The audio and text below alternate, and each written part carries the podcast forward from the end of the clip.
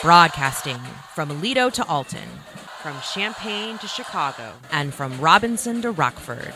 This is the Sports Spectacular, powered by IlliniGuys.com.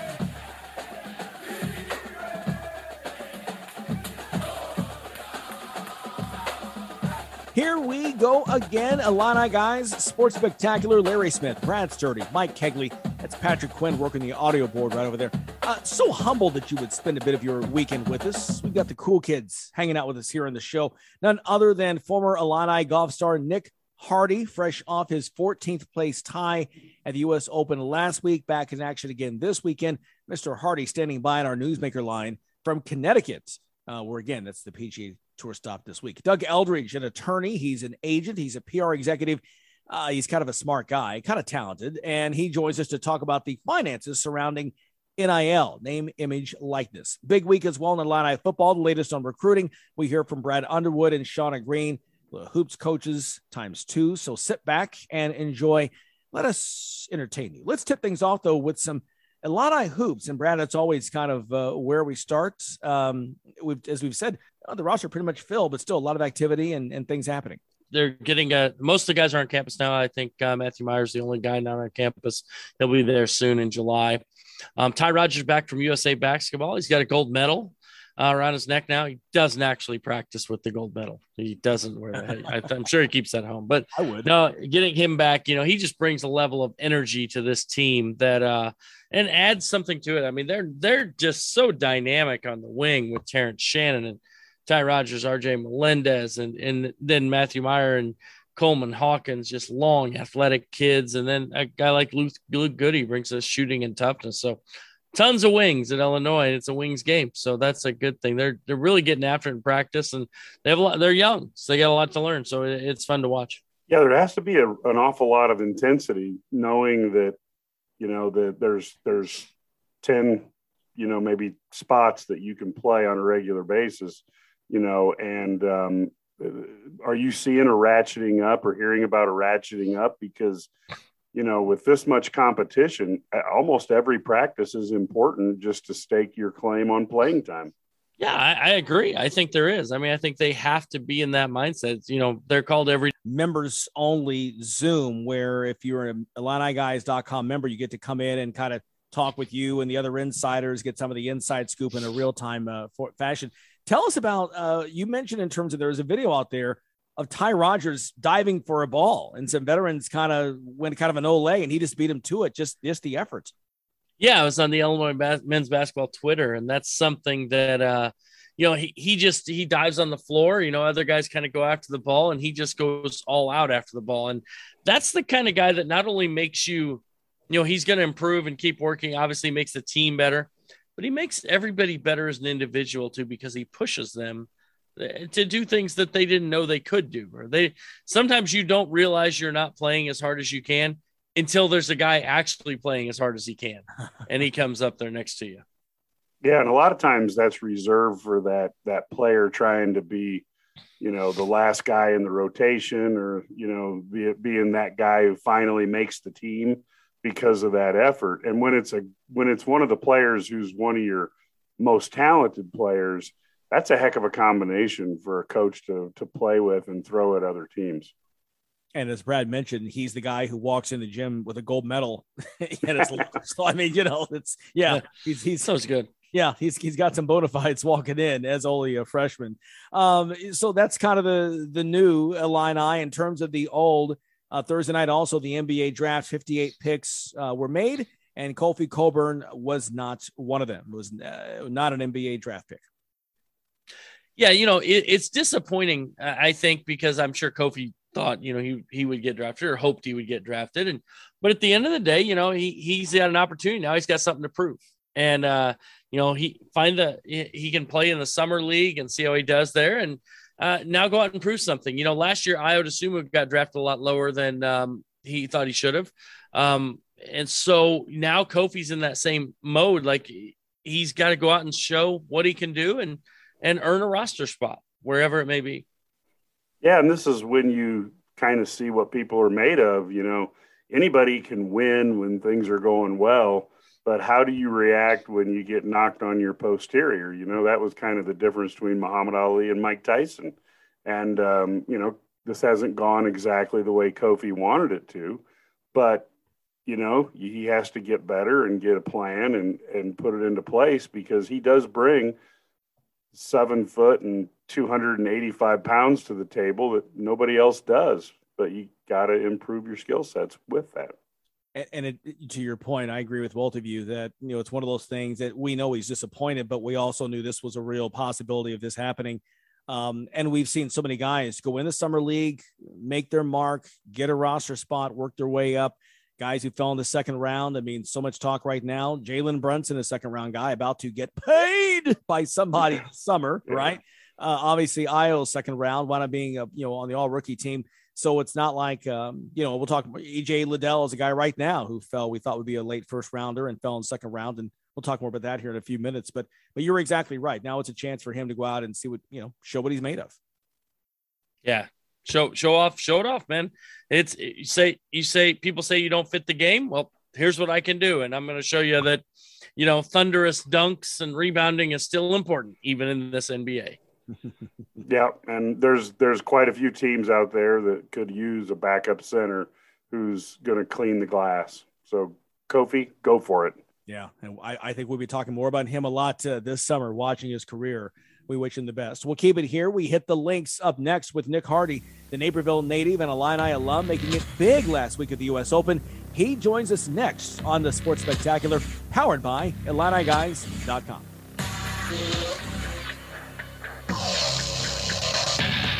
Do you like what you hear? Let the passion of Illini guys promote your business. The sponsors are signing up right now for the upcoming fall season, and our ad space is limited. Shoot us an email at info at IlliniGuys.com and find out how easy it is to reach diehard sports fans in 30 key markets in six states. That's info at IlliniGuys.com. Slow down, they say.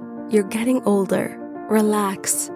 Seriously, you're on a mission. You've got places to go grandkids to see.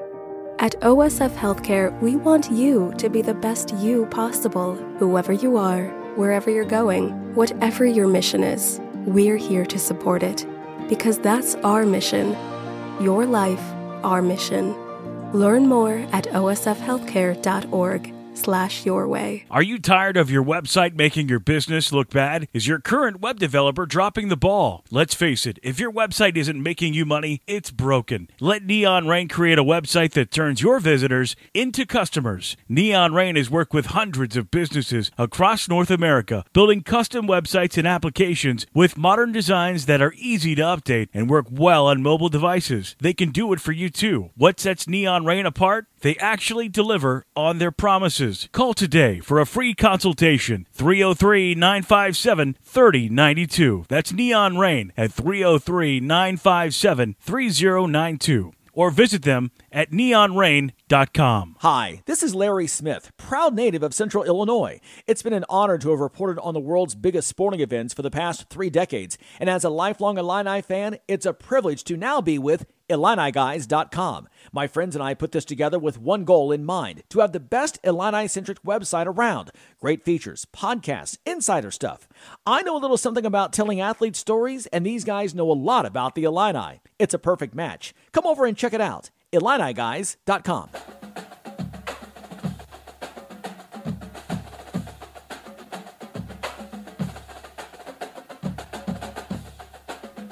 Right back here on the Illini Guys Sports Spectacular, Larry Smith, Brad Sturdy, and Mike Kegley. And joined on this Newsmaker line presented by Busey Bank by none other than Nick Hardy, the Illini alum who had the huge weekend last week at the U.S. Open. And right now he is uh, competing in Hartford uh, as we speak. Hey, Nick, welcome to the show. Thank you guys for having me. Absolutely. Hey, congratulations uh, last weekend. Take us through the the weekend, and um, you looked really comfortable out there, and it and it just seemed um, like everything just clicked for you at the right time. Yeah, no doubt. I uh, feel like I've been playing some really good golf since I came back from my uh, wrist injury, and uh, there was definitely no doubt I was super comfortable out there, and um, I handled myself uh, very well, and I was definitely proud of that as a takeaway. Nick, I have to ask, like, you see these things and you see you guys hit these shots, and everybody's like, yeah, oh, what a great shot. You hit it close. How d- people don't understand how difficult that course is for the US Open. I mean, for an average golfer, if you could shoot like 120, it'd be a great day, right? I mean, this is that that course is just just uh, so difficult. Yeah, it really is. Um, the courses, you know, US Open courses and venues are all very, very tough, and uh, you know, but this one wasn't very tricked up, so it, it was very fair. Um, it was just brutal test, but very fair. So that's that's what I really enjoyed about this one. I thought the USGA did a great job in setting the course up and making it a really fair test and just trying to identify the best players that given week. Talk a bit about kind of your experience um, since you were at Illinois. You mentioned the wrist injury and, and kind of explain to people. Um, I, I, think the average fan is like, well, I golf and he's just really good at it. But I mean, it, this you've put a lot of work in and and continued to do so. Yeah, there's no doubt. It's been uh, my whole career has been sort of a little mini evolution. I, have just kept on getting a little better and a little better. And um, I've definitely worked really hard at it, especially in college and after college. Now I've been a pro for four years. So it's, uh, it's definitely been a process to get to this point, And um, I'm hoping I just uh, keep on climbing. Nick, just how, and the other thing, you know, talking about that process and getting, keeping climbing, I don't think people quite understand how difficult it is to even get on. You were on the Corn Ferry tour had to earn your card to get on the PGA Tour, and just how difficult because those guys on the Corn Ferry Tour are like really, really good guys. I, I watched you play last year um, up at the Glen Club, and and you were playing. I mean, there were guys who were big names. I think you know, big name guys who who had just you know come down off the PGA Tour, guys who'd won you know championships on the PGA Tour now are on the Corn Ferry Tour. Plus, all the best college players coming out are going there. So, how what's that grind like for you when you're on that Corn Ferry Tour and just trying to get over that hump? Yeah, you know, professional golf in general is the deepest it's ever been, and it's just really hard in general to get any status anywhere. And I feel like uh, even on the Corn Ferry Tour, it's tough to tough to get out there. So um, I'm definitely um, you know very proud of kind of like my evolution and growth uh, as I've gone out in my, my career. Talking with the Illini alum Nick Hardy here and the Newsmaker line presented by Busey Bank. Nick coming off the 14th place tie at the at the U.S. Open in Brookline, Mass. Uh, last week. Um, Nick, you came through the Illini program, obviously, and and uh, we can only imagine the impact that that Mike Small had on you. Talk about just uh, what he's meant to you as a as a coach and a mentor, and and I'm sure as a friend. Yeah, I mean, Coach Small means the world to me. I, I believe that with all my heart, he's the best college coach in the country, no doubt about it in my mind. And I'm just lucky to have played for him. Um, I feel like a lot of uh, fellow players that have come through the program, I, actually all of them, feel the same way I do. And uh, I think it's really special, just the culture he's created, not among his you know current players, crop of players, but just with the former players that have come through. I think uh, you know we're a family, and that's what's uh, what's, what's really cool about what Coach Small has built. Nick, is that as you talk about the Illinois program, do you do you go back since they uh, do? You, how much do you get to get a chance to talk to the current guys on the team and, and work with them at all, or talk to them about the process that you've gone through and what they're dealing with, and maybe even winning Big Ten titles, playing in the NCAA tournament, all those things you've done? Yeah, you know, I actually had the chance to come back to uh, Champaign um, back in March and uh, hang out with the team for a few days. Uh, and I, I did that really in the in the winter. So I came back and practiced with them for a few days when they were indoors, and just um, I, I, definitely missed that part of it. I missed the aspect of being able to compete against um, your buddies, your teammates, uh, eight or ten guys that are all uh, competing to be better. You know, see how good they can be. That's really what the what the goal is um, for everyone that comes to Illinois. So um, just being in that competitive environment, I miss the most, and I think it's uh, definitely something I cherished when I was there. One of the big stories come out of last weekend was was the record prize money uh, that was received. So, um, two questions: uh, have have have you have you has your check been deposited yet? And how giddy were you at the amount? um, I have not uh, seen a check yet, but I um, I was, you know, I was trying to keep my mind off that all four days, obviously. Sure. But uh, you know, I, I, I was definitely, you know, you walk away from tournaments, um, especially on Sundays, feeling like, oh man, like I could have done better. And that's exactly how I feel. I feel like I could have done better, no doubt about it. But um, just in general, I, I try to lately I've really focused on harping on the big picture of things and keeping my mindset in okay, like let, let's look at the long view of my career. I think this week was really an investment in the long view of my career, and it was the first time that I had a chance to win a PGA Tour event, let alone a major. So um, no matter what I made that week, and knowing that I could have done better, um, I'm hoping that I have many chances to do better than that in the future. It's obviously the paycheck's great. I, I always think like I, I stand over a, a four foot putt putting for like a five dollar wager.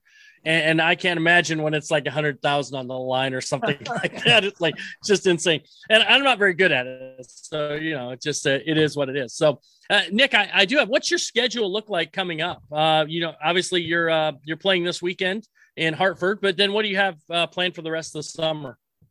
Well, I'll be coming back to Illinois next week. I'll be playing in Moline at the John Deere Classic. And then uh, the rest of the summer is a little up in the air. I mean, I'll be playing all the PGA Tour events, but um, most of them in the States. Uh, I'll definitely be doing the Barracuda Championship and um, the 3M and the uh, the event in Detroit. So I'll you know I'll be sticking with uh, whatever the schedule is for the PGA Tour for the summer and um, just finishing this year strong.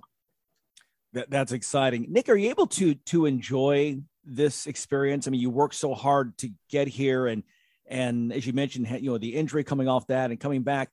Do you you know? And you, I know you guys. The schedule's nuts. People don't understand that you leave one place and it's right to the next, and it's right back on the course, and it's it's it's constant work, and it's a it can be a grind. Have you had a chance to to step back and and kind of enjoy that? Hey, the fact you're you're living your dream. I mean, you're on the PGA Tour and, and playing well. Yeah, that's. A, I mean, that's a great point. All those points you made, and I, to be honest, I really haven't. Um, I, I think I will once I uh, am able to have a week off, and hopefully, you know, I, I'm kind of in the spot where I need to play right now, and I need to keep earning my keep and earning my spot on the tour. So, um, I, I haven't really, you know, sat back and enjoyed it yet, but I'm really hoping that I keep playing good golf and I'm able to do that soon. But you know, you you said it though. I'm living out my dream, and I'm living out the the part of getting to play on the PGA Tour, and um, I think that's uh, you know the the work and all the the hard work that goes into it is just is just me enjoying it as well. Nick, uh, the, the other uh, my last question for you. I got one question. Like everybody's everybody on tour can hit the ball a mile. Like I mean, you know, some guys might hit a little farther than others, but all of you guys just hit the ball so far everybody has the physical tools. You're all good ball strikers, everything. Is the mental game probably the biggest difference that separates the the great from maybe the the next level or guys that win versus the guys that you know don't win? Is that that really it? Absolutely. I mean, especially now you're seeing in professional golf how deep um, the game is physically wise. Um, but that's exactly what separates is the mental game, no doubt about it. I mean, I think a lot of the players I was playing against on Sunday um, all had you know incredible ability, but it's how you manage the emotions, how you manage your thoughts, um, and just how you manage yourself and how you can maximize your ability while knowing your um, sort of weaknesses and faults and uh, just managing around that. That it is just I would say mostly it's mental. Yeah, that makes sense. You know, and I, I think we hear that from a lot of guys who achieve the pro level of, of their sport. That everyone's talent's the same. It's it's in a mental game and, and how you handle it. Um, kind of one final question, if, if if you don't mind. There's a bit a big story, obviously, with with uh, LIV golf, and this week Brooks uh, Koepka, the big story. Um, what are you hearing on the PGA Tour about this, and and how has it affected? Do you think the game and and the guys who are on tour? Yeah, you know, it definitely is a big, big topic in the media right now. Um, I think it is having an effect on the tour. Um, nobody, there's a lot of unknowns out here. I think a lot of people um, are just sort of, you know, starting out and just seeing, oh wow, this is this is really happening. It's kind of splintering the game, and um, I think there's a lot of unknowns, and a lot of people don't know how it's going to play out. But um, I'm confident that the PGA Tour will um, will prevail in a way, and will uh, will keep on um, doing well in, in the in the golf world. I think uh, it's a very sustainable business and a very um, very they do a very good job in running events and all and all that they do and giving back to charities and um, and whatnot. So um, where I play is where I'm happy, and I think uh, I think I trust the PGA Tour. And that's that's a point I think also that people don't understand is the the charitable side of of every single stop of the PGA Tour. There's a charity that benefits from that. So aside from the TV cameras and and the fist pumps and the great shots and the emotions and then the check at the end for the players, there's that check to the charities as well. Nick, we are uh, we are proud of you. We're so excited uh, for you and love watching uh, your career and and the other guys who were there as well last week and the other Illini. Keep up the great work, and hopefully uh, you get a chance later on when things slow down to come back and and talk to us about how the year went.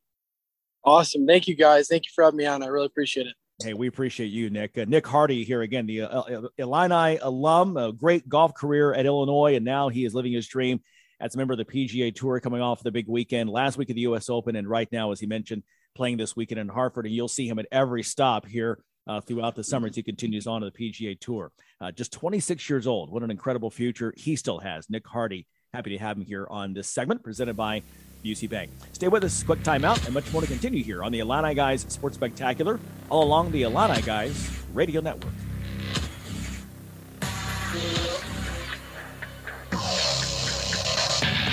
At Busey Bank, we understand you have a vision for your future, and we're committed to helping you achieve your dreams. Since 1868, we've invested in recruiting and retaining the best and brightest associates. Busey's unique culture is one that values and supports you, provides opportunities for growth, and is much more than a job. It's a career.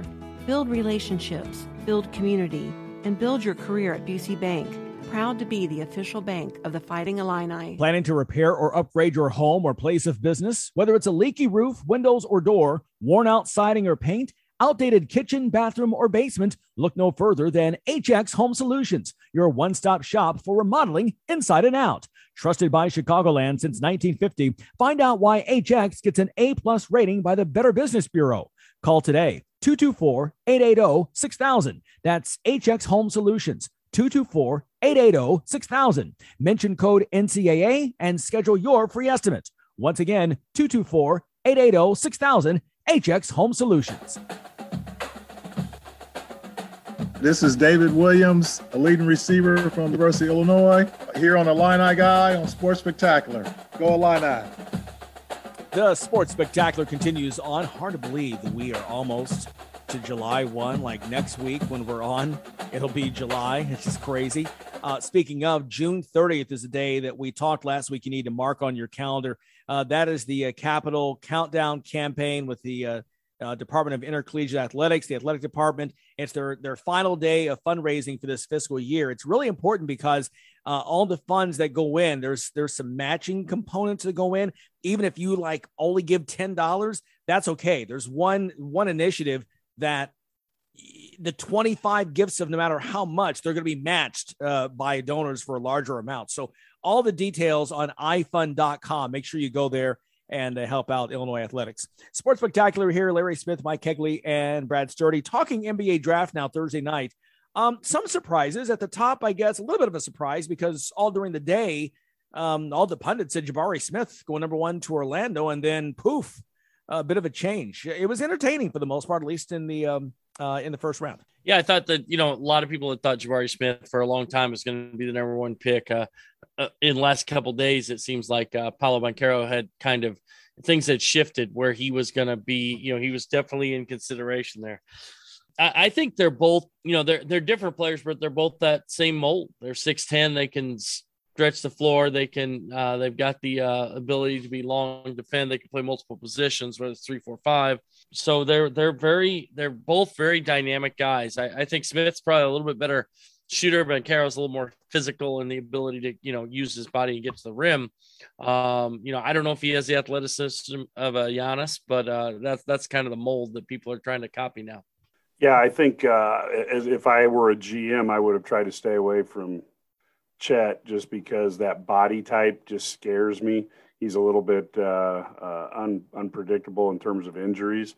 And the other thing that I found very interesting is I, I found it hard to believe that there were uh, there was no way EJ Liddell did not go in the first round, particularly seeing that while Draymond Green didn't have a very uh, uh, great series, he's been a key to multiple titles for the Golden State Warriors, and I think EJ, you know, is is in that mold. Except he's not crazy. Well, I think you're exactly right. EJ Liddell falling all the way all the way down to to number 41, the 41st overall pick, uh, going to the Pelicans with Zion Williamson and his constant injuries. There's no reason EJ can't come in and play that play his position and play it better and be more productive. And I'm not I'm not being a stretch because he's an Illinois guy, an Illinois native out of Belleville. I mean, I really believe that. Yeah, I, I totally agree. I, EJ's a really good player, and it's funny. Mike mentioned it earlier. EJ fits today's NBA, oh, so EJ yeah. Liddell fits what they play in the NBA. He's six seven, low underside, but he can put the ball on the floor. He can deck it. He can pass it. He can space the floor, and and he also brings you the ability to rebound, and he can also block shots. He's a very good shot blocker for six seven, excellent leaper. So I think that you get in EJ Liddell a lot of things. Maybe he becomes a, you know, the undersized five or even an undersized four in the NBA. He can play there and he can be really productive. And that's why I actually wanted the Bulls take him at 18. But hey, you know what do I know? They actually, I will say the Bulls, uh, sh- shout out to the Bulls, because I thought they're, I, I wasn't a huge Dalen, fan of the Dalen Terry pick, but I was very, very happy that they signed Justin Lewis out of Marquette because I think he was a guy who had a lot of people had in the second round, and they got a pretty good value by getting him as a as a uh, signing him, you know, after the draft. And I think that he he's gonna. He, I think he'll make the roster, and he may even play. Yeah, and there there was a. I was also happy to see, you know, the Big Ten overall. I think you know had three players in the top ten. Um, that that that bodes well for the conference. And then you take a look at the last two years. Michigan's had several players drafted. Uh, Illinois had one, which um, which makes it all the more impressive that uh, Juwan Howard has been unable to beat uh, Brad Underwood head to head a single time. So uh, even with, uh, but but it's be a little scary because when you look at who Underwood is bringing into the team this year, uh, next year's draft could have an Illini flavor to it. Yeah, to your point, a couple of Michigan guys going second round. Again, they thought they might go higher. Caleb Houstan, 32nd overall, going to Orlando. Uh, Diabate going to the Clippers at 43. Uh, Max Christie Michigan State to the Lakers at pick number 35. And uh, Bryce McGowan, somebody too, again, we didn't get to see a lot of because uh, he had some injury issues, but he's such a great talent. The Nebraska freshman phenom going 40th uh, overall as uh, McGowens was taken. You mentioned those top three uh, Keegan Murray of Iowa to Sacramento at four. Detroit taking Jaden Ivey at five. Johnny Davis uh, going to the Wizards at, at 10. And again, Malaki Branham to the Spurs at number 20. How about Jaden Ivey and, and his, uh, the emotions of that? First off, his mom, maybe the most beautiful NBA mom ever. I mean, she, she put Steph Curry's mom to, to, uh, to, to shame. My, my goodness. They're just a beautiful family, gorgeous family, but his story, fantastic. And, um, you know, what a, what a great story just to see them. And, and I, I thought, you know, we were critical, of course, watching ESPN's uh, coverage left a lot lacking, but I thought telling their story was one of the highlights of the night. Yeah, of all the things I saw, that was probably the best thing that I saw in the draft. There were a lot of pauses, a lot of people that didn't know what they were talking about, and um, it, but that was a good scene. I, you know, Ivey is uh, interesting that he came out. You know, he ended up ends up going, you know, to Detroit, going fifth, but he didn't want to go to Sacramento. So they, you know, he basically came out and said, I'm not going to Sacramento. So um, I made, made a trade that night. So that was interesting. But uh, yeah, it was a, it was a great story. But uh, it's to be interesting to see how these guys all play out. Now, you know, there aren't even Banchero. I don't look at any of these guys in this draft as being like, I know this guy is going to be an all star like right away and, and immediate impact stud you know, type guy. And, you know, there's no like, you know, back when like uh, Shaquille O'Neal would come in the league or even Kevin Durant, somebody like that. But, you know, so we'll see. It'd be interesting to see who, who which guys stand up. I think Ivey could be one of those guys who really makes an instant impact. Yeah. And one cannot blame him for uh, wanting to avoid Sacramento. I mean, that place has been a disaster. Maybe not of New York Knicks proportion, but they're certainly trying to follow in their footsteps.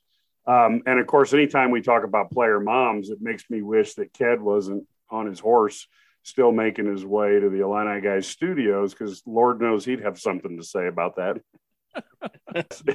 exactly.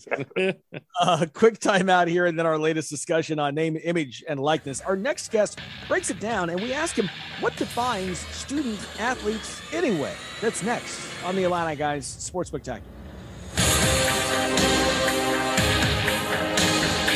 Planning to repair or upgrade your home or place of business? Whether it's a leaky roof, windows, or door, worn out siding or paint, outdated kitchen, bathroom, or basement, look no further than HX Home Solutions, your one stop shop for remodeling inside and out.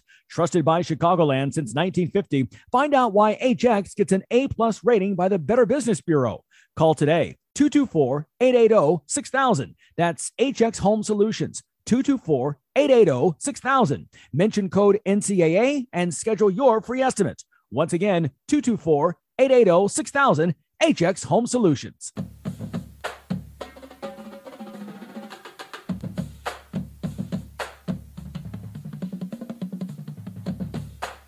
If you are a member of IlliniGuys.com, much of what you hear on this show really isn't news. Illini members are the most plugged in fans. Our insiders just do a tremendous job of keeping everyone in the know. Kedrick Prince coming up next hour to talk recruiting. Matt Stevens will give his analysis on how these latest football commits fit into Bret Bielema's scheme. Free seven day trial. Check it out at IlliniGuys.com. Our game changer line presented by OSF Healthcare. We've spent a lot of time in this space talking about NIL name, image, and likeness, and we will continue to do so. Joining us now, Doug Eldridge. He's a lawyer, sports agent, founder of the DLE agency, and founder of the Achilles public relations firm as well. Uh, he's a smart guy, in other words. And he's also one of the leading authorities on sports business. He joins us now here in the Sports Spectacular. Doug, welcome to the show. Hey, it's a pleasure to be here, guys. Thank you for having me. Absolutely. I, I want to start with um, your thoughts on how NIL has changed the game in your perspective now that we're coming up on its first birthday next week? Yeah, you know, in, in many ways, this last year within the context of NIL has, has kind of passed in dog years. It has gone so fast and so much ground has been has been covered that it's almost hard to judge it on the typical 12 month cycle. In that in that sense, I can remember very well when this broke on the Supreme Court uh, you know, basically a year ago, uh, basically saying that the construct as it was presented for the NCAA to disallow compensation for academic connected uh, pursuits was antithetical to, to, the, to the notion of basic economics. And, and it wasn't the majority opinion that, that I thought was so telling, but rather one of the accompanying opinions that was just scathing, that, that basically said the, the, the posture of the NCAA to claim that one of the core tenets or, or one of the tent poles of its business model was to not pay the premier talent in this industry and to have to compensate them in any form or posture would undercut the very nature of their business. You know, I believe it was Kavanaugh that, that issued this, this accompanying opinion, and it was he absolutely took a weed whacker to the NCAA, just left them in shreds. And and in so many ways, you know, I, I feel like the national posture on this issue has radically changed in the last 10 years. And I'm not one to sit back here and, and throw rocks at NCAA. I've, I've had a, a great working relationship. I ran 40 meter hurdles for the first part of college. It became painfully obvious I would not be running in the 2000 Olympics. So I, I the old spikes. But then afterwards, you know, after undergrad and law school, and after I left, uh, you know, the government and hung out my own shingle, I, I was able to develop a working relationship with the NCAA specific to how to better regulate agents so that talented athletes wouldn't compromise their eligibility because of the actions of you know sometimes unscrupulous agents. So in the interest of full disclosure and context, I've always had a good relationship with the NCAA.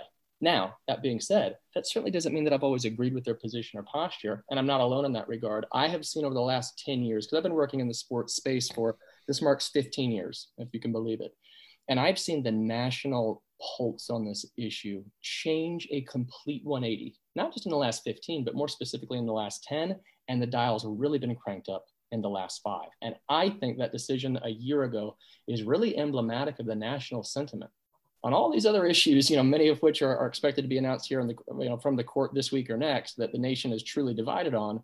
This issue, specific to collegiate or amateur athletes, was something that at a point in our country's history where few people can agree on anything, most people agreed that it was time to allow these guys and gals to be compensated in some form or fashion. Now, how that ultimately gets decided and chopped up, you know, that that we get into some some thick grass there.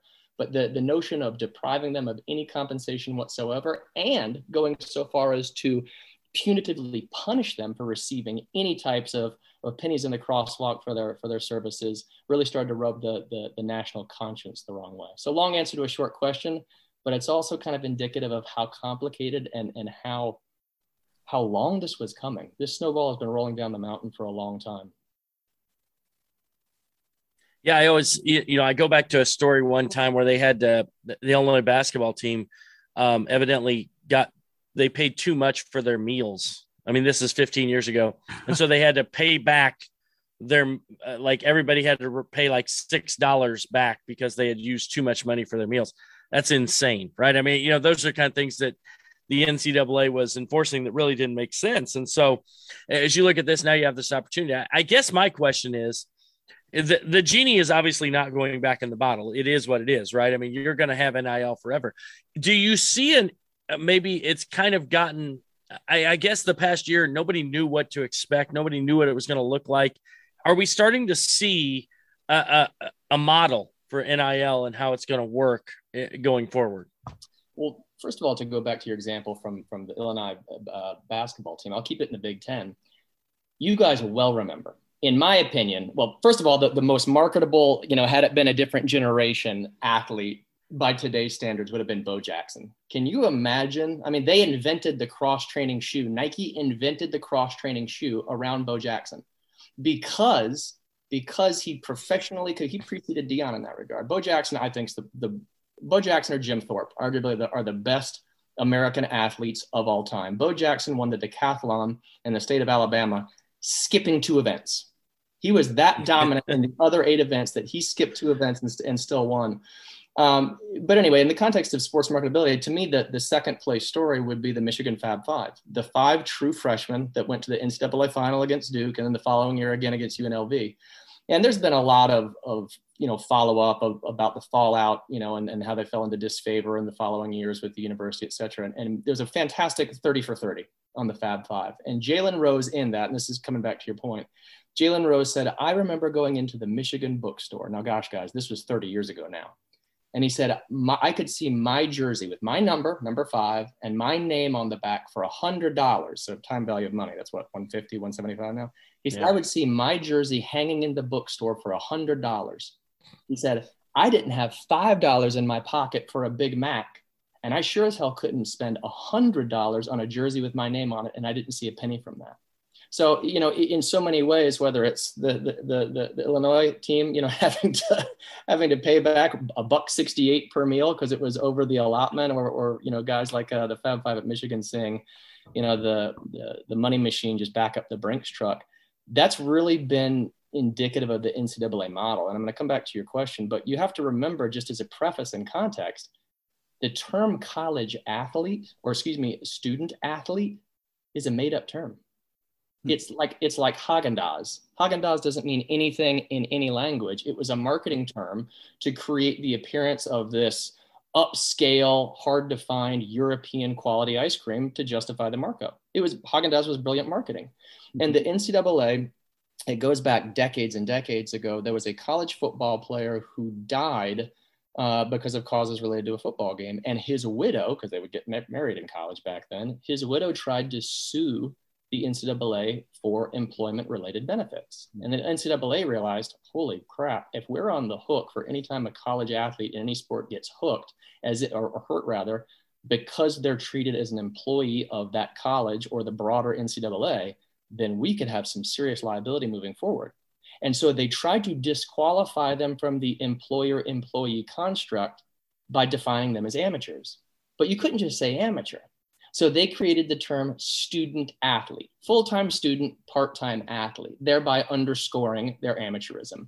And so that really got into the into the national parlance. And so all the way down to the elementary school level, this is Johnny, my t-ball player. He's a student athlete, right? And so that became part of our vernacular. But it was actually created by the PR and legal team for the NCAA you know decades and decades and decades ago so how that you know how that daisy chains back to today and and the genie being out of the bottle and whether or not we're starting to see the the wet cement slowly harden in terms of form and, and function moving forward you know, I think it's going to be, I think there's going to be a market sort. I think there's going to be a realignment. And uh, I think a lot of the components that you see right now, and I'll be more specific in a second, I think a lot of the components that you see right now are going to be eliminated. And then it's going to be a realignment of what's left. So it's almost a process of elimination. If you got five things, cut out three, and now let's look at the two that are remaining. Because, you know, I, I think I think you saw a little bit of a needle spike what a month ago uh, in in the drum up to SEC media when you when you had uh, Jimbo Fisher and Nick Saban and and some some grenades that were lobbed back and forth there. Um, and I mean, you guys know that there's always been agents are the first to be vilified, but at the collegiate level, you know, they're they're, they're long preceded by the boosters. And and I'm not saying it's right or wrong, but you know that has been um, that has been the business model for for however long. It is what it is. There are some things that are hard to regulate, some things that are easy. The problem, and, and you can even take it out of the sports context, like if you depose a, a, a you know a brutal regime in another country, and don't replace it with something else, then then that vacuum, something will fill that vacuum, right? In the absence of structure and order, something, and sometimes even worse, will fill it. Who knows? And I'm not drawing a direct parallel or trying to make a subversive political point. I'm saying just taking it out of the sports context. Well, so too is the same. Everybody knew that the NCAA construct, that the hierarchy. I mean, it wouldn't really be an org chart in the in the pyramid sense. It was really just a, a phone pole that was the NCAA, and everybody else was at the bottom. It was pretty binary they knew it was imbalanced, but nobody had a clear system, you know, to replace it. If we're going to depose this system, here's what we're going to put in place in the interim. Instead, it essentially became, for lack of a better word, the wild, wild west. Anything goes, so long as it's not maybe a short list of things like uh, tobacco products or maybe CBD products, because that might go, you know, antithetical to the drug testing protocol or you know, if we're a Coca-Cola school, maybe you can't do Pepsi. But there was essentially a very, very narrow no-fly list, mm-hmm. right? And and the, the way it was, you know, simply explained at the time, at least in the sports business realm, was these guys aren't being paid to be. Just stay with football for a minute. They're not being paid to be a football player. They're being paid for their marketability off of the field, right? Because people were, people had the, the the misunderstanding that oh, well now college players are getting paid. The reality is a small, small, small, small fraction of players are actually, uh, well, everybody's eligible, but marketable, are actually interesting, are actually needle movers, can actually improve a business. I mean, there's a, my dad used to say, you know, there's a difference in a, in a gift and an investment. An investment, you you tend to see some form of return on that. A gift is that twelve dollar check your grandmother sends you, you know, every birthday. You know, that's that's a gift, that's a write off. But an investment, you want to see something back on it. And there's only a, a narrow sliver of the proverbial pie chart when it comes to collegiate athletes that can move that needle as it relates to a viable investment for a local business. Now you're also seeing it at different scales, right? Like the USC or the Oklahoma or the Miami kids, or as is alleged by Coach Saban, you know, even down to A and M. When you have when you have a booster base that is hungry to see success, and they have their own businesses, and I'm able to run it through the grist mill and get it all ground up. And this is my consulting firm, you know, just like back with Tiger, you know, our core values are fortitude, vision, and discipline and I think our our star, you know, left tackle embodies all of those things for all the injuries that he's gone through. And so we want to pay him fifty thousand dollars over the course of the next eighteen months for scheduled social media posts, you know, one speech at our at our annual conference, and some signed whatever. Well, if that's actually run through the process and it doesn't violate anything, you can claim that it's not right, but that doesn't mean it's wrong. And so now what you start to see, guys, is the booster play an even larger role than it ever did right? How deep is your alumni base? How you know how diverse are their industries and their companies? How aggressively are they willing to support it? Because we're dealing in macro terms as, as it relates to enforcement. There are very few things that superficially you would say eh, violation right? Now this is great for the college athlete. This is fantastic because they're getting an, an, an amplitude of opportunity. But I do think you're going to start to hear more and more universities speak up and say, hey, we're at a competitive disadvantage, irrespective of whether any athletes or boosters, but sticking to athletes, are breaking any rules. And I think eventually you'll find enforcement. Now, the NCAA would love for that to come from Congress on a national level, but you have half of Congress that say, heck no, You know, we are conservative, we're federalist. This is not something that should be regulated nationally. Each state should choose its own rules for this. Well, then it really becomes an issue, right? Because now you have kids not just shopping which football program produces more pro prospects, but which state are these schools located in and what is the state specific regulation on this? So it's, you know, it's layers of the onion, not to give you an indirect answer, but I, I don't think that we're close to seeing a final form yet. I think what we'll start to see are certain pieces fall off. And that's why I said it's almost, you know, a process of elimination.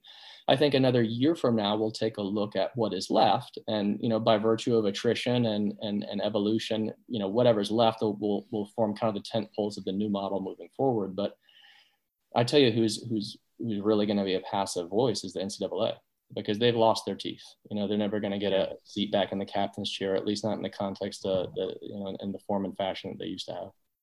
Yeah, I would, I would totally agree with that. The one that I do have a question about, uh, you know, we, we, you mentioned the Texas A&M thing with Jimbo Fisher. I, I think recruiting has changed a lot, especially at the high major level, because everything appears to now be transactional almost. And I talked to college coaches this past weekend, and that was kind of the word that kept coming up. It's transactional. Instead of being like building a relationship, getting to know this person, it becomes almost a it, recruiting is just different. It's not about the visit to campus. It's not about this. It's about, you know, what's the transaction about? What's the NIL possibilities and so forth. It does that make it, um, does that change the playing field a little bit or, or change things there? Uh, it very much does, but I, I know d- digging digging in right on the point that you made, I, I think over the last 10 years, and you can go farther, but just keeping it the last 10, you've seen kind of a three three stage progression. 10 years ago, the big flex by universities was showing their stadium. And this is how luxurious it is, right? And then that gradually progressed to look at our locker rooms. We have pro caliber locker rooms, all the amenities you could want right? And then that the natural pivot or, or tweak from there was we're now a Jordan school or we're a Nike school or we're one or a few of the, you know, so you have the new, you know, Yeezy boosts, you know, or you're knocking around shoes if we're an Adidas school or, you know, Jordan's going to come or Tom Brady's going to come and, you know, at halftime of this game and speak to you in the offseason, et cetera. Right. And so you went from stadium to locker room to essentially swag. Remember, these are, are 17 and 18 year old kids. And I don't say that condescendingly, that's just chronological. And so the amount of Jordan that they can, you know, items that they can leave, you know, university for a, uh, an official visit in a duffel bag is currency.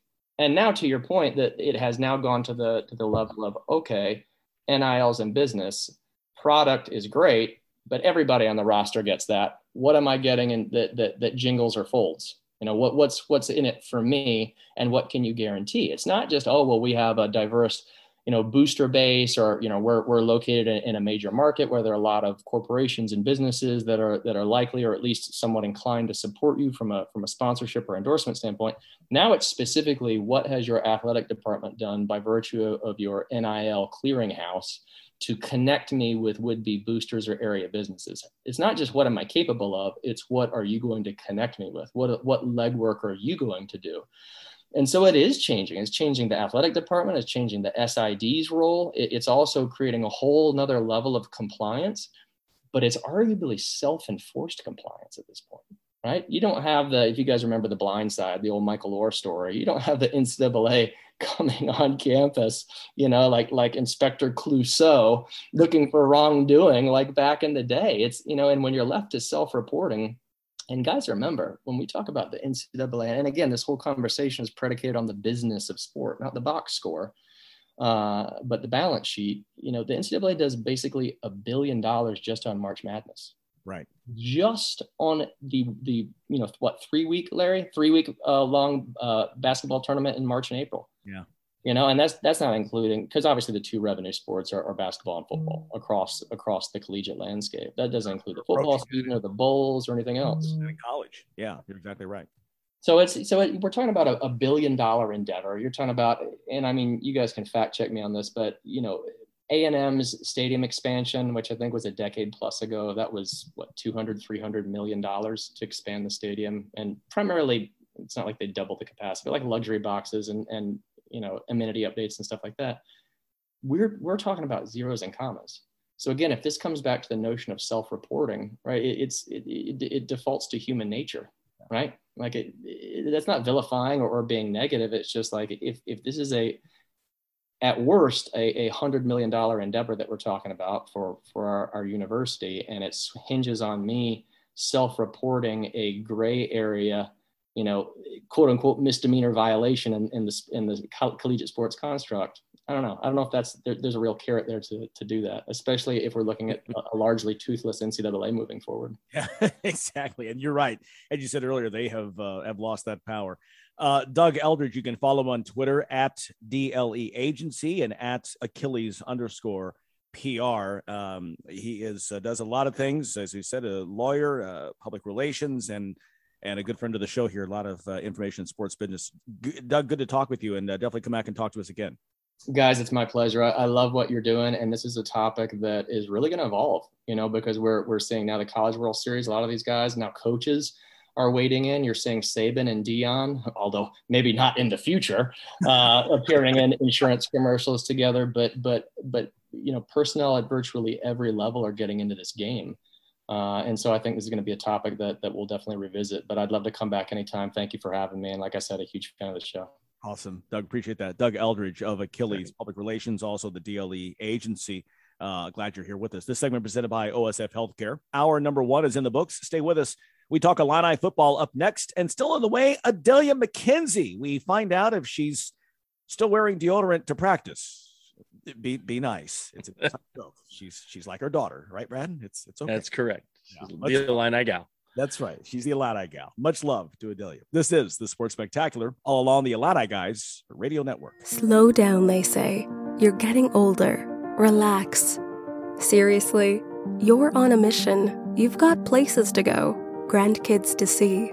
At OSF Healthcare, we want you to be the best you possible, whoever you are wherever you're going, whatever your mission is, we're here to support it. Because that's our mission. Your life, our mission. Learn more at osfhealthcare.org slash your way.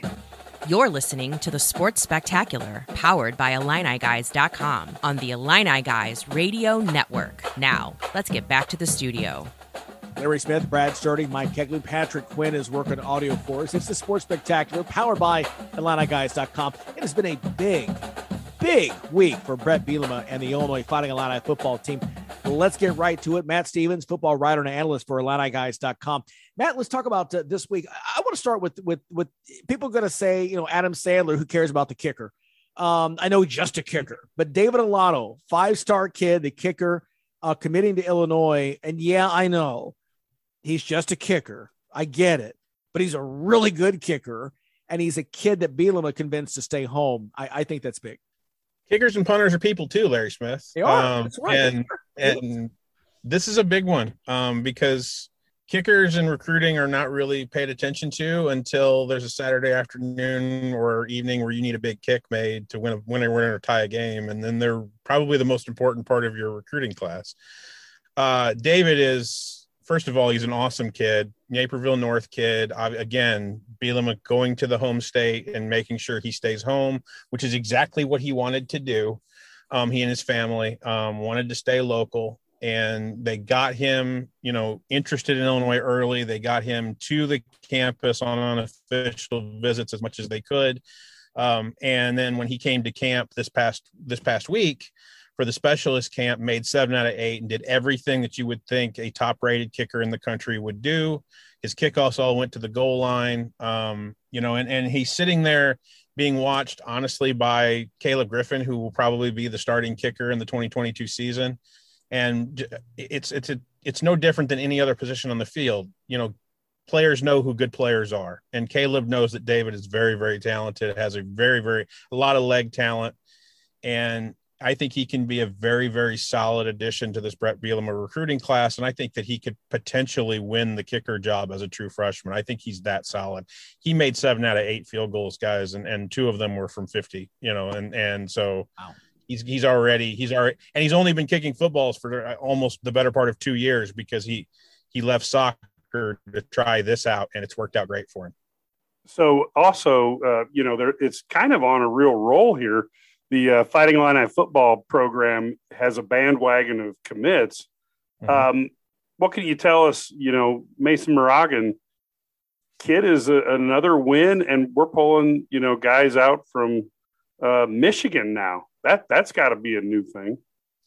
Yeah, the footprint's getting bigger. Uh, I, I, would think Michigan and the, quite frankly the Detroit area is something that Bret Bielema or Bret or Bret Bielema and his staff want to eat because they've decided the Midwest region is how they're going to look at things unless you play defensive back and then you need to be from Florida apparently.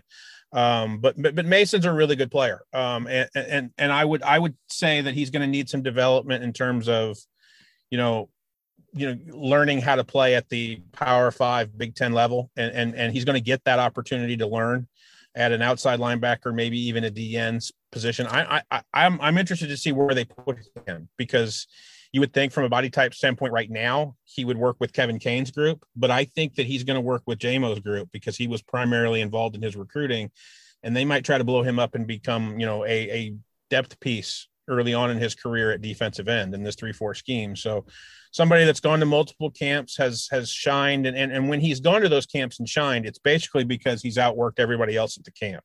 He's not athletically more gifted than everybody else and he's not an unbelievable athlete at his position but um, the work ethic and the motor play and he can he can definitely help you know a big 10 program i think as an upperclassman and be a just fine member of this 2023 recruiting class. I have a question about quarterback Sure. Leary, Leary, you wrote an article about Donovan Leary getting that uh, pro help. Mm-hmm. What's the plan there? The plan is to potentially get him, you know, I guess. Full. I asked Barry Lunney Jr. this uh, earlier this week when in his media availability. The plan is just get him up to speed on how they want to practice, what kind of tempo they want to run, and then they'll get him induced into the playbook. But the development is the plan is there the same as his older brother has had at NC State, and to get him ready to go as maybe a sophomore or a junior. And um, you know, I talked to Lamar McKnight, who's based out of New Jersey and works out with a whole bunch of those you know type of type of quarterbacks, and he's he's a kid that has said he's used the three letters NFL for Donovan, just like his older older brother is a projected first round pick in this upcoming draft. Matt, earlier you mentioned defensive backs from Florida. Mm-hmm. Of course, we've we've got Jaheim Clark, right? And is he the last one, or tell me about him? And maybe is are there more? I don't think so. I think that they could take a couple of more kids out of Florida that they're either have brought or, or will be bringing this weekend uh, uh, um, for official visits. Uh, Aaron Henry and Ryan Walters have done a great job of, of injecting more Florida talent that, quite frankly, Lovie Smith's staff actually did a pretty good job with before they left town. But Aaron Henry being a Florida native himself, having been recruited to Wisconsin out of, out of Florida, has a lot of connections down there and has done a great job of getting those kids initiated back into the Illinois program. Jaheim Clark, I think, is a is a safety prospect that I think can play and play. I don't know as a true freshman, but play right away in his career and make a difference. I think he athletically has the the ability to to make those kind of transitions, and I think it it always is easier. I talked to Quan Martin about this earlier this week. It's easier for the safeties to be a integral part of the defense because their position coach is the coordinator, Ryan Walters, and so I think he's going to get the the, the treatment and the and and the development that he needs to be an integral part of this this three four scheme and what Ryan Walters and and Aaron Henry want to do with that with with that group. Matt, got about a minute left here in the in the segment. I want to just get your thoughts. Um, we're coming into the end of June. Um, the football staff are they where they hoped they would be at this point in the summer uh, overall with with everything development recruiting the, the everything yeah i think they've done a really good job in terms of recruiting I, I guys i think they're going to be it's going to be like a 14 15 member class and they're already at 11 so I think they're going to be picky. And I, I can tell you right now, this staff is already starting to work on 24 kids and 25 kids. You've seen the offers already being made out to that. So they're, they're already starting to work ahead of time to get themselves because they know this is going to be a smaller class. In terms of development, I, what I'll tell you is that the NCAA made a great rule that Bret Bielema loved, believe it or not, and that's these coaches get 30 minutes, I think, per uh, per week with these guys on the grass fields in terms of position groups, and and, and it's going to make a difference. This team's going to be a lot more prepared for an August 27th game because of the individual work that they're being able to do with their position coach and not just their their training staff over the summer. And I think that's that's where their head is at right now. You guys want a crazy thought? August 27th, two months away. I mean, really? it's insane to think that football is is that close. Hey, Matt Stevens, uh, always good to talk to you. We'll we'll talk with you next week. Guys, I appreciate it. Have a good one. All right. Enjoy the golf game. I know the Matt's going to get some golf this weekend. You know it. I mean, we're just jealous because because because we're probably not. Matt Stevens, football writer and analyst for IlliniGuys.com. Be sure to check out his stuff. And as Patrick mentioned, a really good piece on Donovan Leary and, and the work that he's put in here in this all season uh, to get ready for his Illini career. Kendrick Prince just coming into the studio. The recruiting roundup is up next. We'll see what he's rassled up for us after this. You're tuned in to the Sports Spectacular on the Illini Guys Radio Network. Have a business you'd like to promote right here? To advertise on the Sports Spectacular, reach out at info at IlliniGuys.com and use the passion of the Illini Guys to reach your audience. That's info at IlliniGuys.com. At Busey Bank, we understand you have a vision for your future, and we're committed to helping you achieve your dreams. Since 1868, we've invested in recruiting and retaining the best and brightest associates. Busey's unique culture is one that values and supports you, provides opportunities for growth, and is much more than a job. It's a career. Build relationships, build community, and build your career at Busey Bank. Proud to be the official bank of the Fighting Illini.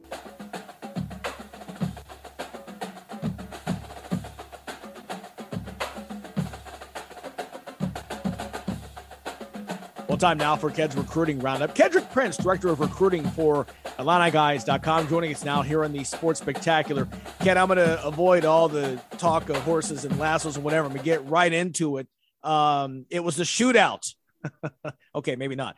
Riverside Brookfield shootout last weekend. I know you and, and Brad were up there. Um, tell us how the weekend went. A lot of great prospects up there.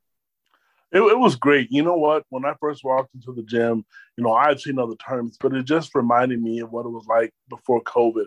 I know the coaches really wanted to get out there to see the kids, and you can watch all the videos on TV and on your phone or tablet, whatever. But it was just great being in the gym and, you know, watching the kids play and coaches finding gems and, you know, meaning, you know, players that, you know, no, no one knew a lot about that part was great. Just seeing all the coaches there, and it was actually great just to to watch Illinois uh, head coach Brad Underwood and Tim Anderson and, and what they were looking for. It was just a really good weekend to have, and a lot of kids really well. You they knew the scouts were there, and um, the thing that impressed me probably more than anything, I didn't see a lot of selfish play. Part of that probably was because they're playing for their high school teams, but I was really encouraged by that. Well, Ked, uh, Larry didn't say anything about you with horses or anything. I think a big part of that was due to the fact that you were riding in side saddle, but we're not going to talk about that at all. um, and that's a great mental picture, by the way, folks. Um, so, Ked, Illinois came into this tournament last weekend, and, and there were some players that they probably were not that excited about. They they were curious. Who did they come out of that tournament going? That guy is somebody we need to pay attention to. Well, they were looking at a lot, a lot of kids. A lot of kids they have offers. You know, uh, Terrence Smith was a kid who didn't have an offer. He visited. Um, you know, uh, there was just a lot of kids that were there. But the kid that a lot of people will kind of remember this name is Jeremiah Fears. Illinois offered this kid as an eighth grader, but I don't. They kind of backed off a little bit because he was young, and I think it was a courtesy offer. But going into it, they watched him play several games, and I have to be honest with you, he probably impressed me, you know, just because how he's a freshman, but he played against a team I believe from St. Louis, and that was a game I think that Coach Underwood really thought, hey, okay, this kid's for real. Totally different player than his brother Jeremy Fears. This kid can shoot it and shoot it extremely deep.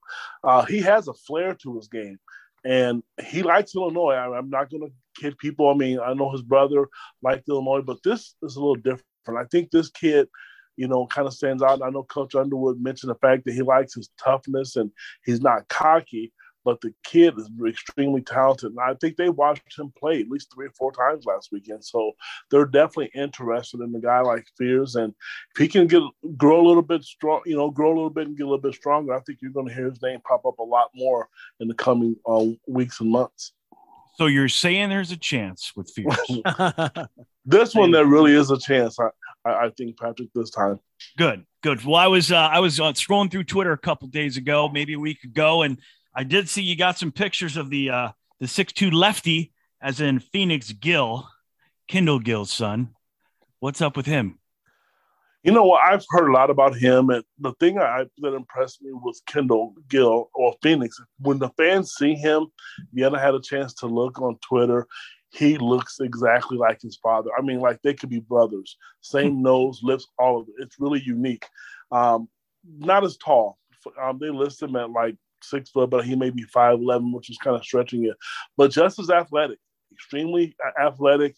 Um, he's a guy that can put it on the floor, you know. And I, I, a lot of coaches, a lot of people throw around uh, basketball IQ. I think for him, he really has it. You can tell that he's, you know, been around his father a lot. Um, he doesn't force anything. Even you know, a lot of freshman guards turn it over a little bit. He didn't do that. He can jump out of the gym to be that tall. I mean, to be 5'10", 5'11". So his athleticism is there.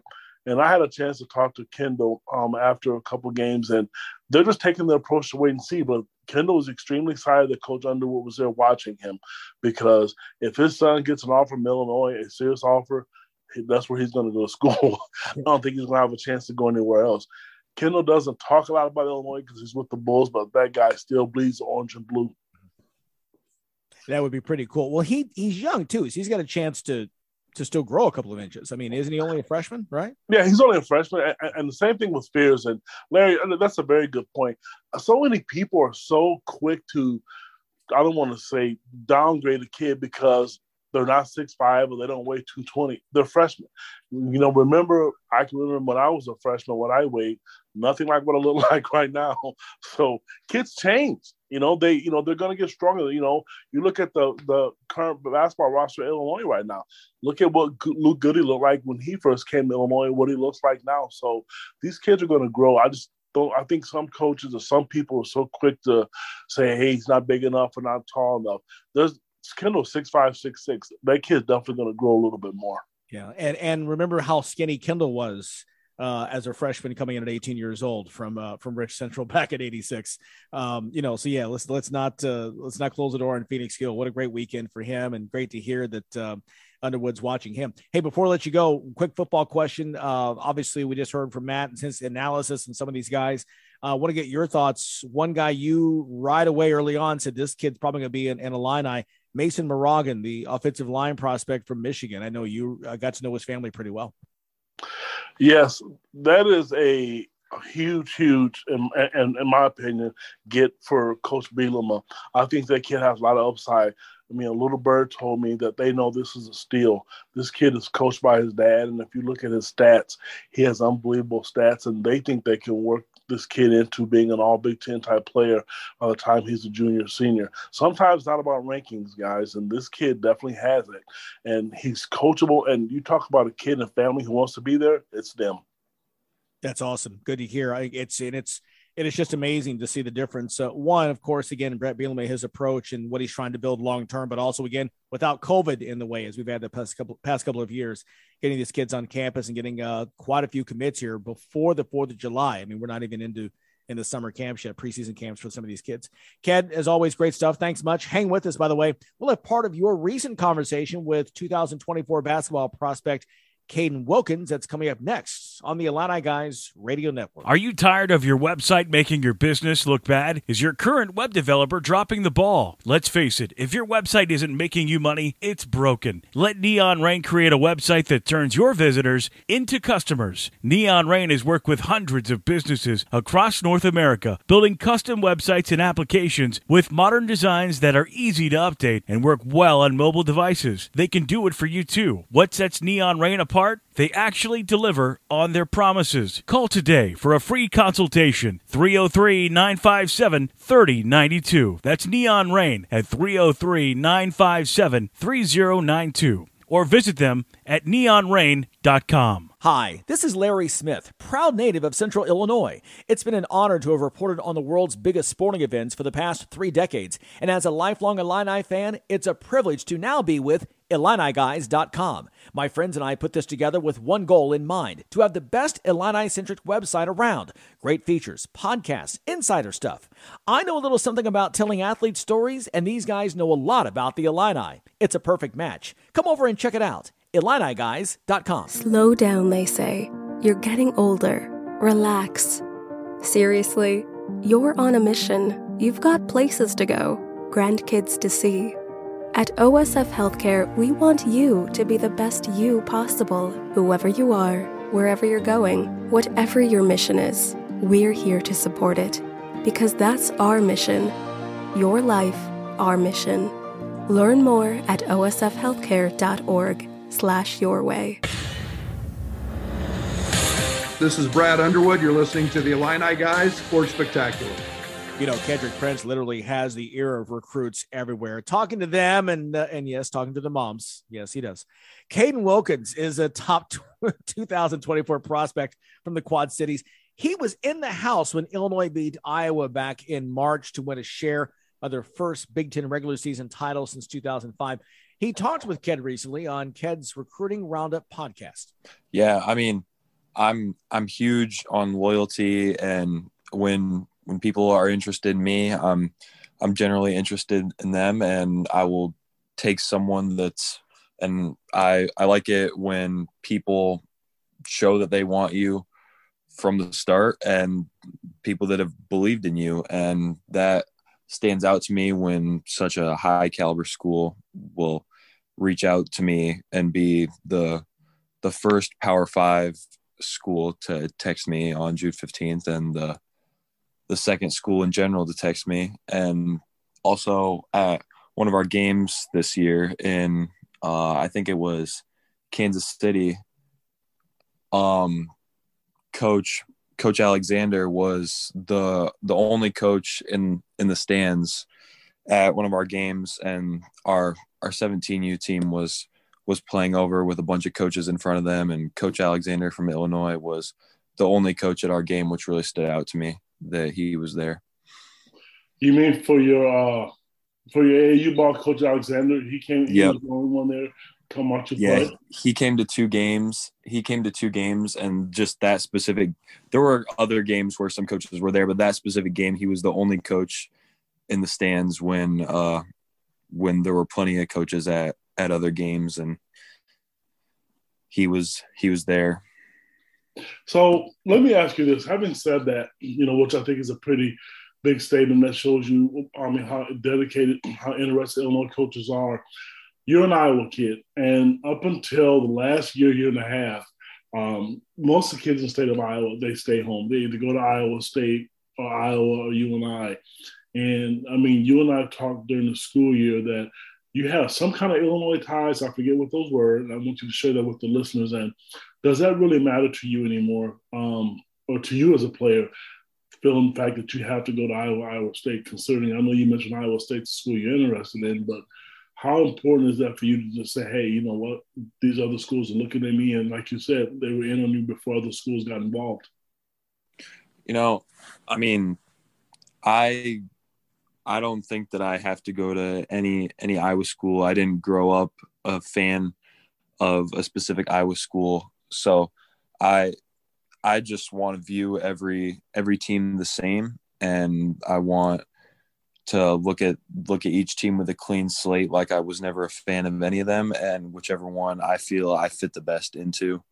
And they can help develop me the best as a player and go win some games. I think I just want to find the best fit for myself. So that that could be an Iowa school or that could be any anywhere else so what were those ties? I mean I forget what it was. You said you had some um, family um, ties or it was my my best friend my best friend's dad and him are huge Illinois fans, and we went we went to a game when I was younger, and he he's been an Illinois fan his whole life. He's from Champaign, so um, so I saw the Illinois versus NC State game with Dennis Smith. So that was yeah. like one of my first first ever college college games, and that was in Champaign. So well, here's a question I want to ask you. You were there, you know, being from the Quad City area, that when Illinois played Iowa uh, mm-hmm. for the Big Ten championship. That was a crazy environment. It was a really unique day because going into the day, Illinois kind of had second place locked up, and then Nebraska went in to beat Wisconsin or Wisconsin. Mm-hmm. So the whole mood changed in the locker room. I don't know if you were down in the locker room or how close. I know you were there as a recruit, but what that can you explain what that was like to have witnessed that, knowing the fact it wasn't Iowa school, but you know, an Illinois Iowa rivalries, but just that environment. What was that like for you to experience that?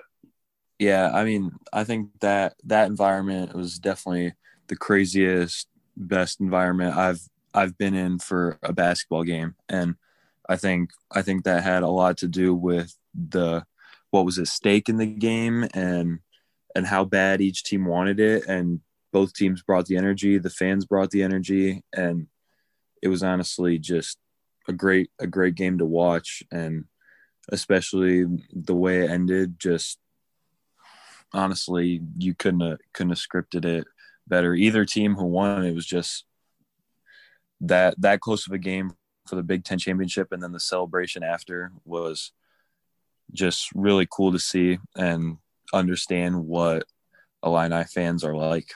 Again, you can hear the entire interview on Ked's Recruiting Roundup podcast. You can find that on the front page of IlliniGuys.com or wherever you download your podcast. Uh, Ked, again, is our director of recruiting for IlliniGuys.com, still with us here on the Sports Spectacular. Ken, uh, I know that you actually uh, know this young man and his family, and and you're really impressed with uh, with him not only on the court but also who he is off the court. Yes, he's a great individual. He's great in the classroom. Um, extremely appreciative. He's one of those yes sir, no sir guys, and polite, but he's an animal on the basketball court. Uh, I know the, the, the staff really likes him. Uh, Coach Chester Frazier is a guy that's the lead recruiter with him, and and he likes what he has. To, you know, he's seen about him, and he likes what he brings to the table. Ted, where do you see him fitting in? You know, when you look at his skill set uh, with this current roster or the roster that'll be there, you know, that we would guesstimate will be there in 2024? Mike, that's a great question. You know, one of the things Coach Underwood mentioned last week was you got to have you got to have a lot of stars on, on their roster. Sometimes you need guys who aren't expected to come in and looking to play 30, 40 minutes a game. And I think, you know, Caden is one of those guys. He's one of those guys that will come in and who can, you know, spell a guy 10 or 15 minutes a game. And that's what he's probably going to be in the regards to whether he goes to Illinois, Iowa, Michigan, or, or, Michigan State or wherever. I think that's type of player he is. And I can see him coming in and make, get in that top eight or nine rotation to help to help them out when they need a spell for somebody uh, as we mentioned, he's a rising junior, so he still has has some time. Um, you know, he's he's been on campus. It sounded like listening to just that bit of a clip right there that he said, you know, I didn't grow up rooting for an Iowa school. I don't feel the need to go to an Iowa school, even though I'm, you know, living here in Bettendorf. I mean, sounds like he's a, a big Illinois fan. He's a big Illinois fan, and you know, one of the things he told me in school once was he went to a game and when they played North Carolina State, and it was a great atmosphere. But that one in uh, Champaign when they won the Big Ten championship, he got goosebumps. Him and his dad both. It was a great environment. That was a great environment for all all recruits that weekend, guys. Yeah, I, I think probably not just the recruits who were in house, but I think any recruits looking at the program that was one of those scenes that you just don't see, and especially coming out of COVID we just haven't seen that kind of uh, that kind of atmosphere in a long time. And because Illinois basketball has been down for so many years, we haven't seen it in Champaign. So yeah, very good stuff. Once again, that's the uh, Ked's Recruiting Roundup podcast. Caden Wilkins is a young man, 2024 prospect, and Ked is always great job with that. And uh, you are now dismissed. We will see you next week. Thank you. you know, school's out. Got to got to get Ken in the school in the school mo school motif. You know, the day jobs. Got to make sure he stays uh, with what's going on there. Ken dismissed. Much more coming up. Quick time out here. This is the Illini Guys Sports Spectacular, powered by IlliniGuys.com. You're listening to the Sports Spectacular, powered by IlliniGuys.com on the Illini Guys Radio Network. Now, let's get back to the studio. Let's uh, talk a little Illini hoots. Brad Underwood uh, talked with the media last week. We heard a bit of that on last week's show. Let's play a little bit more of that now, and we'll get the guys' thoughts on the other side. I think our style of play favors him. I think that uh, uh I think from a from a confidence standpoint, uh, he can he can grow. He has a lot to begin with. He's got great swag. He's not afraid of anything. He's very talented, and uh, I think we're going to put him in a, in a, in a situation where he, he's got an opportunity to be a to be a great player. And uh, so I'm excited about that. I think he can he can really grow. I think he's an elite defender. I've always thought that since high school. and and now getting out and running and playing tempo and using his versatility. Um, we'll utilize we'll utilize all of that. Maybe knowing him since high school, and then what's his evolution been over the last four years of Baylor? And having a chance to play against him a couple years ago, to looking at him now you this offseason to, to add. Well, I think it, you know, I, I, I think one, it starts with winning. His team's won in high school, played on great teams. He's been around, he's been around great talent um, his whole life. He's been very well coached, even at high school level and, and, and at Baylor. And I think it's just, uh, uh, you know, continuing to uh, to evolve from the from the side of um, uh, improving, you know, improving his shooting, becoming that guy that that is a, a very consistent, you know, 40% or better three-point shooter. I think that uh, uh, we get, we got the opportunity to get in those looks, and I think him being a focal point potentially for, for what we want to do on that end will help him grow in that area as well. Yeah, there's so much talk about the transfer portal, and as you kind of go out evaluating high school kids this summer, I mean, high school recruiting is still a, a major, major part of Illinois' future and success. Yes, there's no doubt. I, I think the one thing that uh, uh,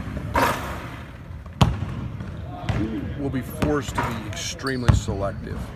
Um, I, I don't I don't want to miss on guys. I don't want guys that that uh, don't want to be here and, and grow. I think that, that I keep I keep using the word development. I think we're the elite development program. I believe that. Um, from from Fletch to what we do on the court with our coaches, um, our guys get better, and so uh, that's very important to me to see guys grow in that area. Um, and, and making sure guys understand that. If they're talented enough to become one and done, I get it. Uh, but um, you know, there's also tremendous tremendous value in age and experience, and I think you, you've got to have that right balance. I like this team. It's one of the reasons TJ and, and Matt we went out and got with these uh, with these four freshmen who, are, who I think are really really talented. Today's a pretty big day on the recruiting calendar. How, how did you and your staff approach that? Were, were you man on the phones at midnight? Absolutely. As I was sitting in a car coming back from an event in Chicago, uh, we reached out to some, some really quality young players. And um, uh, so, yeah, that's, uh, that's, that's what you can kind of count on June 15th at midnight that uh, most coaches are going to be, be reaching out to their top priorities. We know you've had an open spot going into the season, but how much has the transfer portal and the way college basketball is going maybe reinforced that? Oh, it's huge. Uh, you know, I think it's very challenging to keep 13 happy. Uh, I'm not sure you can keep 12 happy. I'm not sure. You know, I, I think that uh, uh, it has to be the right, the right, the right mix, the right fit. I'm not. Uh, uh, I think we're going to see more and more players available at semester. Um, I, we, we got a steal in Dain that semester, um, a guy that uh, got to practice with us and, and grow, and a guy that's lost you know, 30 plus pounds since he's been here. Uh, so there's an advantage to that, and having having having an open scholarship or two is is not a bad thing. NIL is a big part of the decision-making process now for guys, and seems like you guys have been really competitive in that arena. How have you evaluated what that's brought to your program, or what you have on the table in that sense? Yes and no. I, you know, I think that I think that every every young player's situation is different. I think we're looking at guys that, uh, uh, for variety of reasons, I you know, not to downplay NIL, it is it's a factor in what we do, uh, and it is very important, and I think it'll continue to be very important. But uh, but I think everybody's got a little bit of a skewed look at you're thinking all these kids are just out here to make money and, and see how much they can get, and that's not the case. I think, you know, and, and, and TJ and Matt and you know those guys are are um, very committed to what we're trying to do from the development piece, and, and that was important for those guys, and and having a relationship, and, and Matt had one with, with, with TA, and you know I've known uh, known matter while, so I think all those things factor in. I, I, I don't think it's just dollars and cents like everybody wants to make it, uh, but but it is a part of it, and and we have to be at the top of our game if as we move forward in the future to be able to, to compete in that, in, in that uh, arena. With Matt coming from obviously program, TJ, same deal Texas Tech. How much can that piece maybe help a younger team you've got around them? Well, it's always been a major part. Um, maybe Alfonso last year was a little bit of the, the, the off center piece that, that had not come from a winning program. We dove pretty deep into the character and, and his work ethic, but um, look at all four of those freshmen and, and the success that they had. Um, one of the things you can usually count on in, in our recruiting is the winners. And they've come from winning programs, and we're not going to take guys that aren't for the most part. But, uh, you know, TJ's been to an Elite Eight. Um, obviously, Matt's a national champion. Uh, Baylor's been hardly out of the top five in his time there. Um, and, and so winning becomes very contagious, and it's, it's, there's lessons to be learned from that. And, um, you know, they can pass that on to us, our coaches, to, you know, hear their stories too. uh, obviously the young players. And, and so uh, that's a big part of, of uh, uh the reason we wanted them. And it's, uh, it's something that um, I hope uh, helps us continue to grow and get where we want to go. Coach, with the roster turnover, does leader development become a, a, a bigger part of the picture? And who are some of the, the kids you expect to step up? Yeah, too early yet. I, I know Luke's going to be in that mix. I think Luke's uh, um, he's got natural leadership instincts. Uh, TJ's been very, very good in that area uh, to this point. Um, obviously, we'll. It's something I don't force. I kind of try to let it happen organically and grow. Uh, but um, I think we've got high character guys, and um, uh, we'll see how that, that evolves with you know with Coleman, RJ, uh, all being a part of it. But I think that uh, you know I feel great about Luke. Um, you know at this point his his you know he was that way as a freshman, so now it's enhanced as he's a, as he, as he becomes a veteran. You know the one thing that's been consistent since he arrived on campus is the maturity of a guy like Luke Goody. and Underwood is consistently praising his work ethic, his maturity, his leadership ability. He led the freshman last year. You can see, and even you saw him. Eh, eh, we we talked about a little bit during the season last year where uh, Goody would like talk to the older guys and almost take a leadership role when they'd come off the floor and when they get a little rattled. And so that's really kind of special when you got a guy with that kind of uh, leadership skills. Yeah, and you also have to look at the lead by example people talk about that video that showed Ty Rodgers going after the ball on the ground like it was a piece of gold. Um, he's going to set a tone for this team, and um, that type of uh, that type of practice behavior is contagious. And we all know that uh, uh, Shannon Jr. was was also doing that type of stuff, and and pretty quickly this Illini team may be just as intense as any team that Underwood's put out there, and that's fun to think about. You know, one thing we haven't talked about yet here in the show, Brad, you were up in the at the Riverside Brookwood Brookfield shootout last week, and I know you spent some time with Underwood. What's different about him now than than maybe last year? And then, of course, he's you know lost some weight, looks great. Uh, but what's what's yeah. different now in terms of it's a different era for his Illini program? Yeah, I, I, so I think the biggest thing that I've noticed is one, they're more confident in where they're at, and they can be a little more selective on the recruiting trail. They know exactly what they want. I think that's one. They kind of have a feel for their program. And the other thing is too, I, I think he's he's realizing that the last two years have been such a grind. I think he's reached a point where he understands there has to be some balance with his own life too. And I, I just over and over I've gotten that where he's got to have some like separation because they have, remember they were locked in with COVID and all those things over the past few years, been constant. It's been like 24 seven. And, I think he realized that now. And I think that's, he's really got a great perspective there. Yeah. I, I think that, um, the breather was good. I mean, just to take, we've mentioned before, just I know yeah. the fans fans hate it when you have downtime, but it's been a good thing. No, there's no question. Hey, the Illini ladies are up next. Shauna Green's latest comments, and the Illini gal, Adalia McKenzie, is up next. You're tuned in to the Sports Spectacular on the Illini Guys Radio Network. Since Busey Bank first opened our doors in 1868, we have built upon a tradition of close relationships and broad financial capabilities. Our experienced team provides the highest level of personalized service to ensure we accomplish your goals, simplifying your wealth management and business lending needs and ensuring a legacy for generations. Building business, growing wealth since 1868 proud to be the official bank of the Fighting Illini, member FDIC.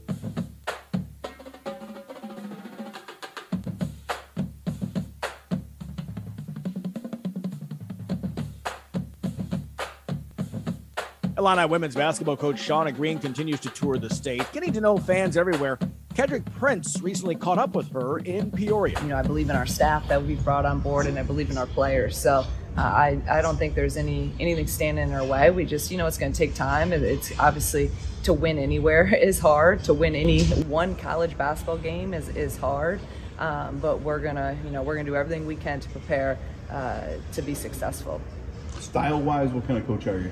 You know, we're going to play fast. Our, our, tempo, we want to be up and down. Our Phoenix transition, we want to score in six seconds or less, but that all starts with defense. So you got to defend and you got to rebound in order to play at the tempo we want to play. So we hang our hat on our defense. We've been a top, past six years, um, we've been a top 15 uh, team in the nation while we were at Dayton um, defensively in our field goal percentage. So, and defensive rebound. So we're going to, you know, that's what we'll hang our hat on so we can play the tempo we want to play. I know you can't talk specifically, but you made an offer to a pretty prominent Peorian. Um, what's your message to the high school coaches and high school players in, in Peoria and around the state? You know, we want Illinois to be a destination that all Illinois kids want to go to. And, and we want to bring that energy and that excitement back where they grow up and they're like, I want to go and be a part of that program. I want to go and, and be able to put Illinois across my chest and, and be proud of that and, and compete for championships at my home state school. So uh, we're going to recruit, you know, as hard as we can the players that fit what we're doing from the state. There's a lot of unbelievable players in the state of Illinois. And, and again, we want them to want to come to our school and put on that uniform. You've had an opportunity to have a kind of full practice with a number of kids. What is that like considering when you first got there, you only had a few? Is so great to have a full team and, and to be able to look out and, and have, you know, we have 10 here right now, still have a couple other ones um, that will be coming um, that are just out of the country right now. But uh, it, last two days, energy's been great. Our communication's been great. Um, just really like this team. I like how hard they're working. I like the passion they're displaying. Um, and, and all I care about is getting better 1% better day by day. And we are better today than we were yesterday, and we'll just keep continuing to have that mindset. You had a couple kids that transferred out, but some that stayed. Um, I've talked to a couple of those kids, and they love the new terminology and how things are different. How big of an adjustment has that been for you to keep the new kids, the older kids, excuse me, um, that were left off the last staff? You know, they've been, I've said this in multiple interviews, they've been unbelievable. Like, they have bought in from the, the very beginning, and, and I credit them for that. So, they've worked extremely hard. They've really almost kind of become those leaders, even with the, the few weeks that we had with workouts at the end of the year with them. And I, am really, really happy the growth they've made, uh, even in a couple weeks when they were at home. They came back and they look really, really sharp, and they're better at the things that we were teaching them before they left. They've gotten even better at that. So that leads me to believe that they're believing in what we're doing. They've been practicing it, and, and the, the results I've seen. One other question. When I talk to some of the recruits, they can see a difference how aggressive this staff is versus some of the other staff members that have been in the past. What is your message? I know you just mentioned before with the recruits, but what are you sending message wise to these kids to stay home and how good Illinois can be?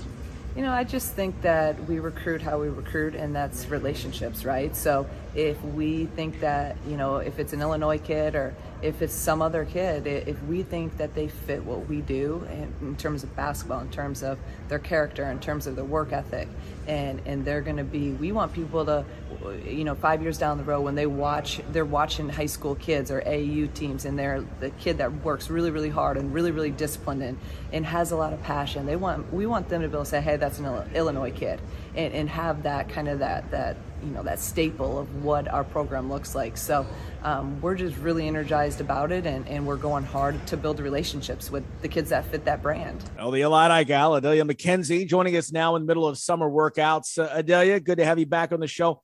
You just heard Coach Green. I know you've been really excited about it, but you're now, you know, a couple of weeks into summer workouts. Is the is the adoration wearing off? Is she driving you nuts now in practice?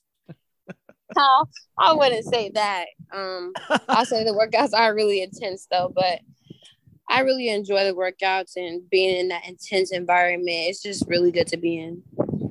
So, coach sounds like uh, she's very personable, but as we listen to those interviews, um, boy, it sounds like she's here to win. What told you that uh, she means business when you had a chance to? Now that you've had a chance to, you know, practice with her and talk with her many a time.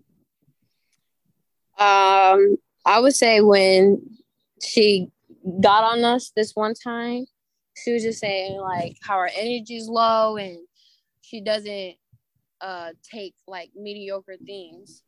I know she say if you want to go halfway, if you want to like not give your all, then we can step off the court and leave because she's here to win. And I was like, oh yeah, it's time. It's Okay. go time. Okay. So are you getting shades of what it's going to be like during a game? Is that what you're feeling already? Yeah.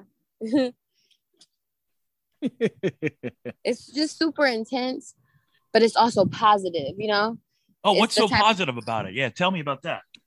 It hypes me up. Like hearing stuff like that hypes me up because like I feel like right now people see us as oh like it's Illinois, that's a blowout for us. But and I hate that people think like that, think that we're weak and stuff. But now we got new coaches, new team.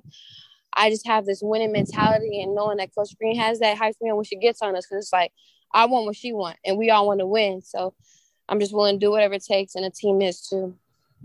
In other words, it's on like Donkey Kong. Is that what you're saying? Yes, yes. All right. Yes, now- Larry, you're bringing up something that was probably like 20 years before she was born there. It- but, but she knew. She knew. I know. I know. I know. Okay, good, good. That's universal in Adalia. And that's that's a universal cultural thing. I mean, it's it goes way back. I knew you knew. I knew you knew. Hey, Yeah.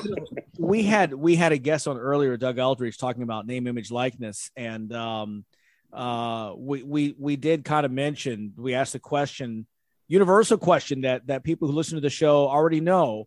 We have to ask you: Are you still wearing deodorant in practice? Yeah. yes, I am. I actually upgraded my deodorant. Oh. Now I got the spray deodorant. Oh. And I You put one in my locker. There you go. So, so you always have a backup just in case. Just in case, because that one day I, I just could never do that to my team again. We'll figure out who you, who your uh, biggest rival is on court when we watch the opposing team walking around waving underneath their nose when they're around you. Yep, y'all will know. It'll be our secret, our tell. That's right. That's right. All right. Awesome stuff. Adalia McKenzie, she's the Illini gal. Uh, good to talk with you. Enjoy the week, and we'll talk to you next week. Appreciate you guys. Thank you. All right. Appreciate you. See you, Adalia man. McKenzie, star guard of the Fighting Illini women's basketball team. And uh, again, getting back to workouts, getting ready. It's on like Donkey Kong. Make sure you go fill the hall, fill the uh, State Farm Center uh, coming up this winter. More on the Sports Spectacular right after this. Slow down, they say. You're getting older. Relax. Seriously, you're on a mission. You've got places to go, grandkids to see. At OSF Healthcare, we want you to be the best you possible, whoever you are, wherever you're going, whatever your mission is. We're here to support it because that's our mission. Your life, our mission. Learn more at osfhealthcare.org slash your way. You're listening to the Sports Spectacular, powered by IlliniGuys.com on the Illini Guys Radio Network. Now, let's get back to the studio. Still here in the Illini Guys Sports Spectacular. Hey, we need to give a shout out to some All Americans, track and field, Olivia Howe and John Davis. Uh, last week, uh, spectacular performances at the NCAA Championship. We were remiss we didn't mention that. want to make sure we give them some orange and blue love. And then this week, uh, Adrien Dumont de Chassart, the star golfer, another uh, All American honor with Golf Week. What a great job uh, for the Belgian. Yeah, it's great to see those guys do well. You know, I was thinking about them running a mile, and um, I they didn't even have to like put a pizza on a hat in front of them as they're running a mile to run that fast, like they do with Mike, like we do with Mike here.